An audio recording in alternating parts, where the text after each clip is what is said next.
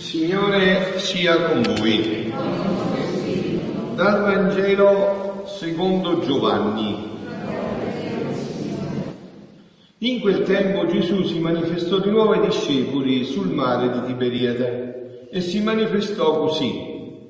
Si trovavano insieme Simon Pietro, Tommaso detto Didimo, Natanaele di Cana di Galilea, i figli di Zabedeo e altri due discepoli. Disse loro Simon Pietro, io vado a pescare. Gli dissero, veniamo anche noi con te. Allora uscirono e salirono sulla barca, ma quella notte non presero nulla.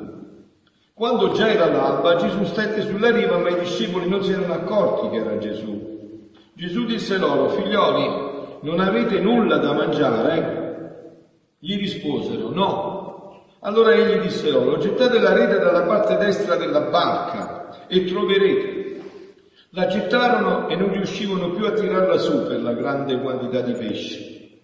Allora quel discepolo che Gesù amava disse a Pietro, è il Signore. Simon Pietro appena udì che era il Signore, si strinse la veste attorno ai fianchi perché era svestito e si gettò in mare.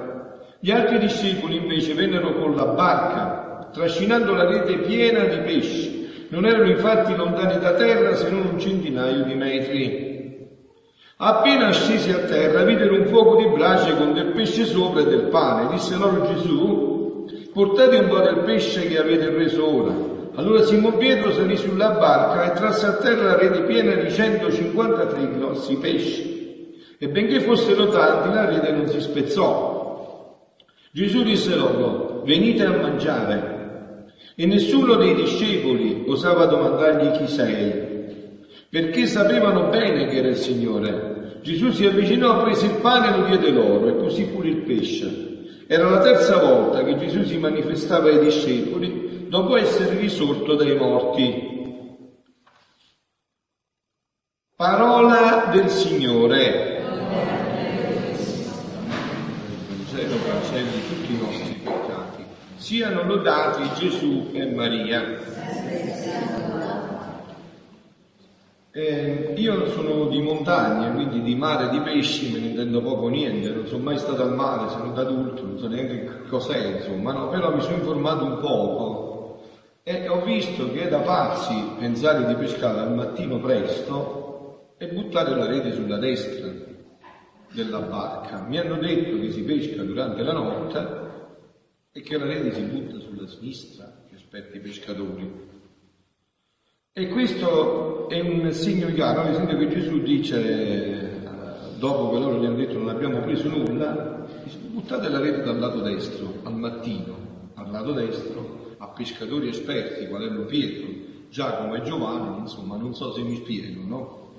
Quindi che cosa ha voluto dire Gesù?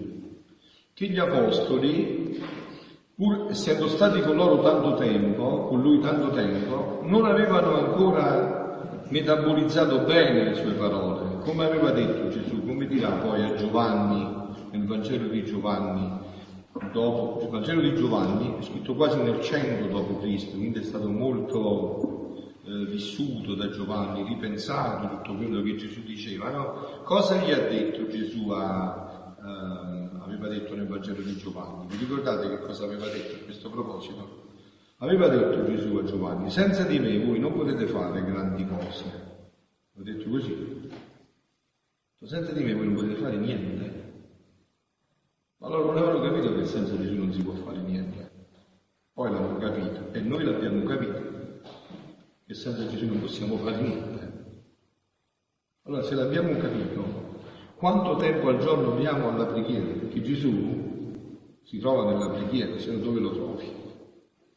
E uno dice, ho capito, come no, ci credo. Eh, e quindi fammi vedere i fatti. Quanto tempo dai al giorno per incontrare Gesù? Perché se no non prenderai mai pesci. Ha voglia di essere esperto. Io sono intelligente, io ho le mie capacità, io so fare. Io ci arrivo col mio, intu- la mia intuito, cioè che faccio? Perdo tempo con la preghiera, sono 3-4 ore a pregare, io ho le mie capacità, eh, sono le mie intelligenze, il mio savoir-faire, insomma, che poi ho tanto bisogno di... E appunto, e farai se Dio ti dà la grazia, come l'ha dato agli apostoli, di non fare nulla, di non prendere nulla. Pescatori esperti che tutta la notte erano usciti, quindi conoscevano spettissimi ormai una vita da pescatori, sapevano tutti i movimenti, eppure niente. Invece a una parola di Gesù, a un atto di fede sulla sua parola, al contrario di quella che era la logica di un pescatore, hanno preso tanti pesci che addirittura sono dovuti arrivare subito a riva, se no la barca si, si ribaltava. Questo è un grande insegnamento per noi, un grandissimo insegnamento per noi, perché eh, è un grande test anche, ve l'ho detto, che dobbiamo fare tutti insieme stasera. Ma noi veramente crediamo in questo fatto, che senza Gesù non facciamo, facciamo un po' di chiacchiere, si dice da me un sacco di fumo, ma neanche un po' di arrosto neanche un pochino di arrosto. E se ci crediamo, bisogna vedere i fatti. Se ci crediamo, i tempi migliori della giornata li diamo alla preghiera. Hai capito? Cioè, riscontra nei fatti, non è nelle chiacchiere. Se veramente noi crediamo così, abbiamo impostato la vita così. Cosa che facciamo al mattino? Non scappiamo a prendere il caffè perché pensiamo che il caffè ci dà l'energia, scappiamo a pregare perché pensiamo che le, le preghiere ci dà l'energia. E dopo pure il caffè se c'è necessità. Ma si vede nei fatti. Si vede nei fatti. Se noi abbiamo fatto questa esperienza nella nostra vita, se abbiamo visto che senza Gesù abbiamo fatto sempre cilecca, non abbiamo mai preso niente, allora noi abbiamo capito che cosa significa convertirsi, perché la conversione noi pensiamo soltanto che sia non fare peccati, ma questo è il minimo. Se uno che ha incontrato Gesù sa già che il peccato fa male, no? e che è una cosa grave. Ma convertirsi significa, eh, viene dal greco metanoia, vuol dire cambiare proprio il modo di vedere le cose.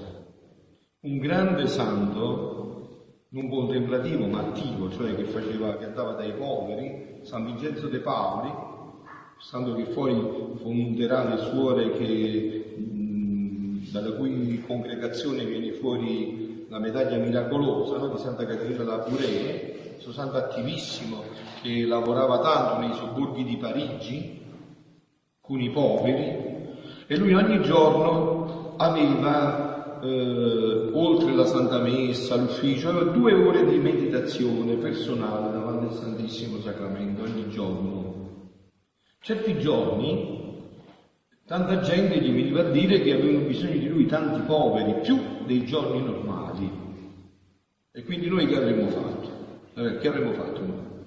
Avremmo detto, insomma, faccio mezz'ora di meditazione, un'ora di meditazione e scappo, hanno bisogno di me. Eh Invece sapete che faceva lui? Faceva quattro ore di meditazione e poi andava.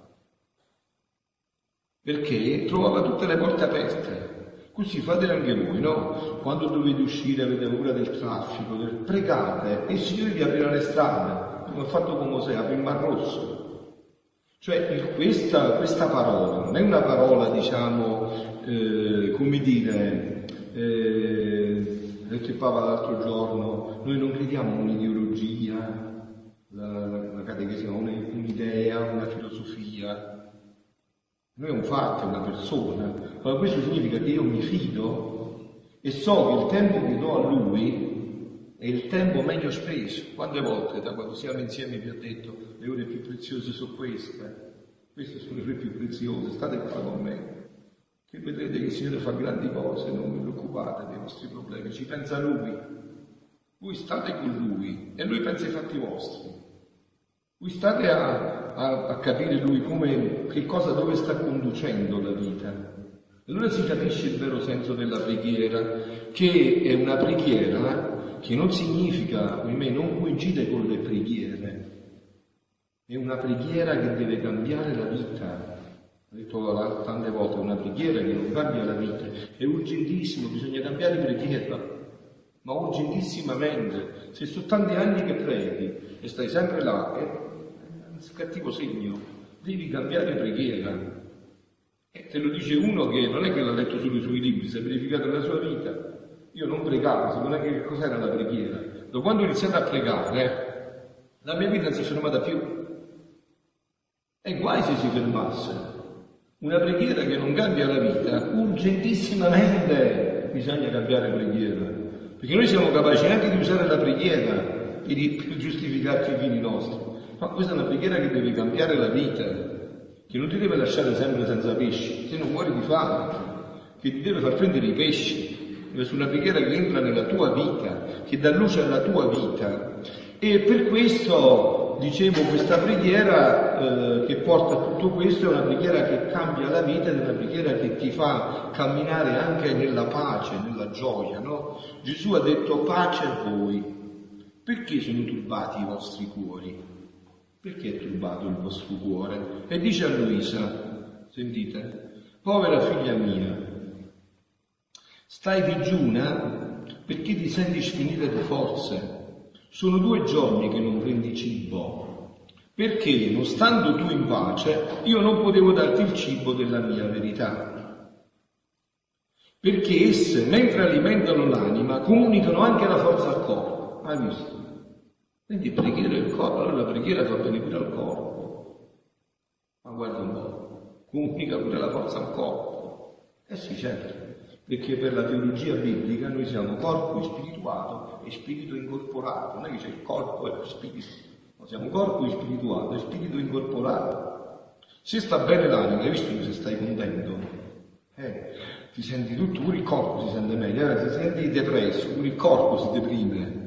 Eh, siamo corpo spirituato e spirito incorporato. Quindi gli dice a Luisa Gesù, perché esse, mentre alimentano l'anima, le verità, la preghiera sulla divina volontà, anche, eh, comunicano anche la forza al corpo, molto più che stando tu turbata non mi avresti capito, né saresti stata disposta a prendere un cibo così prelibato. Hai visto quando noi siamo turbati, sentiamo quello che ci dicono, siamo tutti a volte nei nostri pensieri, siamo tutti concentrati in noi stessi, no? siamo turbati, diciamo, questa sto pensando, tutto nervoso, teso, tutto turbato, non, quando sei turbato, anche se uno ti parla, tu non capisci perché sei concentrato in te, no? Non riesci ad avvertire quello che ti sta dicendo. Perché tu devi sapere che la pace sono le porte dove entrano le verità e il primo bacio e l'invito che le fanno le creature per ascoltare e per farla parlare. Per ascoltare e per farla parlare. Quindi, se vuoi che ti dia molto cibo, ritorna al tuo stato pacifico. Anzi, in questi giorni che tu eri turbata, il cielo, gli angeli, i santi stavano come tremabondi su di te, perché sentivano un'aria malsana uscire da te, che a loro non apparteneva, perciò tutti hanno pregato che ti ritornasse la perfetta pace, no? Questo che Gesù ogni volta che viene, pace a voi.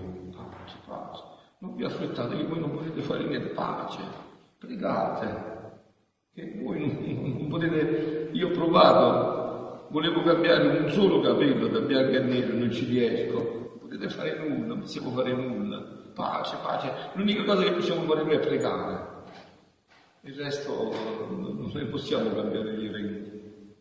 No, vedi che Gesù quando veniva dice pace a voi, pace a voi, no? Quindi dice eh, la pace è il sorriso del cielo, la sorgente dove scaturiscono le gioie celesti.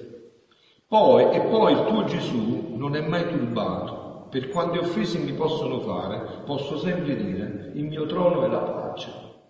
E vedete, questa è la grazia che dobbiamo chiedere, questa è la preghiera che cambia la vita. La preghiera che ci fa vedere le cose come li vede Dio, con gli occhi di Dio, Perciò Gesù conduce Luisa in questo cammino stupendo della divina volontà, per poter dire non sono più io che vivo, è Gesù che ormai vive dentro di me. Così voglio te, tutta pacifica, figlia mia. Anche nel modo ci dobbiamo adattare, assomigliare, pacifica io, pacifica tu. Altrimenti il regno della mia volontà non potrà stabilirsi in te, perché essa è regno di pace. Ma guarda un po', visto come si chiama il regno della divina volontà? Regno di pace. E come si è presentata la Madonna a Meggiugorie? Come si chiama? Regina della pace. Ma guarda un po', quindi è la regina del regno della divina volontà, come dice Luisa nei suoi scritti. Perché il regno della volontà, per Gesù è il regno della pace, questo lo dice lui, no? Perché esso, il regno della divina volontà, è il regno di pace. Ma allora vedi che tutte le cose si collimano bene? Quindi questo è il regno della pace, il regno della divina volontà, dove albergherà la pace. E quindi Gesù diceva, non siate turbati. E perché sorgono dubbi nel vostro cuore? Ma è Lui, non è Lui. Visto che Gesù mangia, il pesce lo mangia, per dare sempre più prove concrete, quindi guardate che sono proprio io, no? E figlia benedetta della mia volontà, dice a Luisa in un altro brano, tu devi sapere Sentite che le riflessioni proprie, le impressioni, le oppressioni, le malinconie, i dubbi, i piccoli timori impediscono le riflessioni divine. Le impressioni sante, il rapido volo verso il cielo, le gioie del vero bene, la pace celeste. Esse sono come tante pietrucce gettate dentro di un lago, mentre la persona si sta mirando in quelle acque limpide, come dentro di uno specchio e vede intera la sua persona bella e ordinata qual è, ora che succede? Mentre si sta rimirando, in quelle acque tersissime viene gettata in quel lago una piccola pietruccia. L'acqua si increspa, si intorbida e forma tanti giri e rigiri da intorbidire tutta l'acqua della povera persona che si stava rimirando. Che ne è avvenuto? Come si formano i giri nell'acqua, così si portavano chi un piede, chi un braccio, chi una mano, chi la testa, in modo che si vedeva tutta strangolata dalle increspature di quelle acque. Chi è stata che ha fatto perdere la pietezza di quelle acque in modo che non più si vede intera la sua immagine, ma in modo da far pietà? Chi è stata? Una piccola pietruccia. Hai visto, no? ho detto che noi usiamo questi momenti anche per fare un po' di direzione spirituale, visto che noi vogliamo parlare anche col sacerdote di noi stessi, eh, sembriamo che siamo santi, vogliamo perfezionarci, facciamo questo. Facciamo questo. Si confonde tutto. Noi siamo, noi siamo cristocentrici o egocentrici. Che cosa abbiamo scelto noi? Il cristocentrismo o l'egocentrismo? La Madonna era tutta cristocentrica, aveva sempre gli occhi in Dio, in Gesù. Non guardava mai se stesso, sempre un bambino, sempre con gli occhi, non guarda mai se stessa. Non ha tempo per se stessa, tutta cristocentrica. C'era bellezza, splendore? Invece noi che cosa ci ammala, poi soprattutto in questa generazione? L'ecocentrismo, anche nella vita spirituale si direbbe dalle mie parti, non so se le io ma accanto che passo, sto sempre a guardare, insomma, capito? Voi sapete, no, c'era un sacerdote che diceva che noi cristiani, soprattutto noi che andiamo a messa, che preghiamo, no? Al mattino dovremmo fare l'operazione di lettura specchi. Sapete l'operazione di lettura specchi? Significa che noi siamo sempre a guardare, siamo sempre al centro anche della nostra vita spirituale. Siamo al centro noi, ma noi dobbiamo stare al centro lui. La divina volontà è proprio questo è che la sua volontà diventa il mio centro della vita, non la mia volontà, non le mie idee. Quindi chi è stato a fare questo? Una piccola pietruccia. Mentre ti stai specchiando in un lago tersissimo, ti stai guardando, butti una pietruccia, sembra che il braccio si è rotto, se ne va, che si increspa l'acqua, l'occhio non c'è più, la testa, una piccola pietruccia, servita a fare tutto questo, no? Togliere questa pace, queste riflessioni su se stessi. Tale l'anima creata da Dio, più che fonte tersissima, in cui più che fonte, in, creata da Dio, più che fonte tersissima, Dio doveva rimirarsi in essa ed essa in Dio. Vedete anche questo, quando noi ci guardiamo anche nelle nostre miserie, nei nostri peccati, questo ce lo sta insegnando alla perfezione il Duce Cristo in terra che si chiama Papa Francesco. Quando noi ci guardiamo, ci dobbiamo guardare in Lui, non in noi. Dobbiamo guardarci con i suoi occhi. E allora Dio ci mette in, questo, in questa bellezza, no? ci fa vedere tutta la nostra miseria e tutta la sua infinita misericordia. Così non ce ne andiamo al manicomio. Ci fa vedere tutta la nostra miseria, ma tutta la sua misericordia.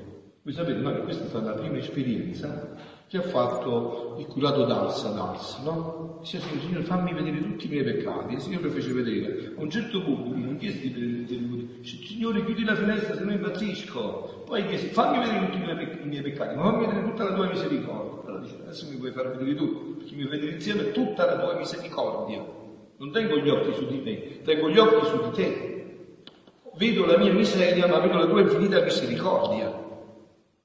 Ora le le riflessioni, le oppressioni, i dubbi, i timori, eccetera, sono come tante pretucce gettate nel fondo della, della sua anima. E Dio, rimirandosi in essa, la creatura non solo se lo sente tutto intero, ma come diviso in tante parti, quindi divisa la forza, la gioia divina, la santità, l'unità della pace. Questo le impedirà di conoscere chi è Dio, quanto l'ama e che vuole da esso noi stessi fanno questo. Non ci fanno vedere l'amore di Dio, noi dobbiamo vedere la nostra miseria, ma dobbiamo vedere tutta la sua infinita misericordia. E volendosi limitare in essa in Dio, queste pietrucce le impediranno il passo, facendola zoppicare nel cammino, impedendole il volo per rimirarsi in colui che l'ha creata.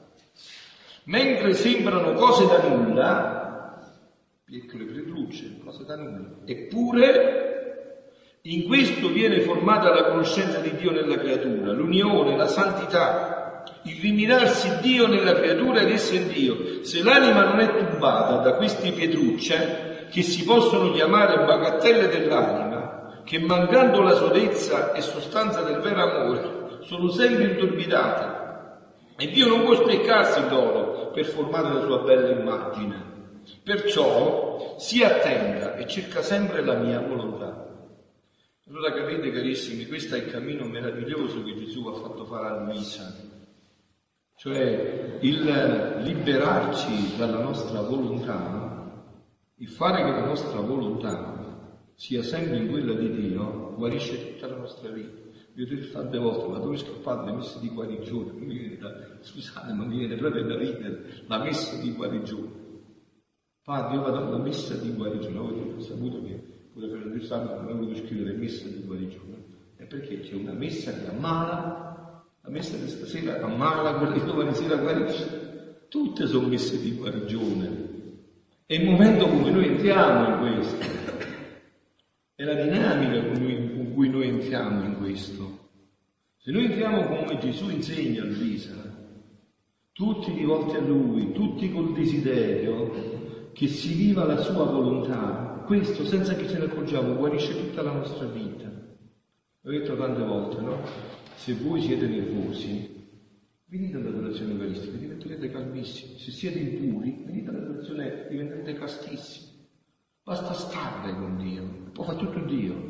Eh, avete un'analogia, no? Se tu vai a prendere il sole eh, e stai esposto al sole, se dormi da brutto, se sei freddo lo stesso, se sei arrabbiato da brutto, sì, se sei calmo da brutto, basta solo che stai al sole, devi restare esposto il sole fa tutto. Figuratevi voi il sole della divina volontà. Se noi leggiamo questi scritti, preghiamo tutto questo, Dio inizia a trasformare tutta la nostra vita, il nostro modo di pensare, di volere, di agire, tanto da poter dire in verità, non sono più io che vivo, ma è Gesù con la mamma che ormai vivono dentro di me. Siano lodati Gesù e Maria. Chi ha bisogno di confessarsi anche stasera c'è già il sacerdote nella sacrestia per le confessioni, eh, potete andare.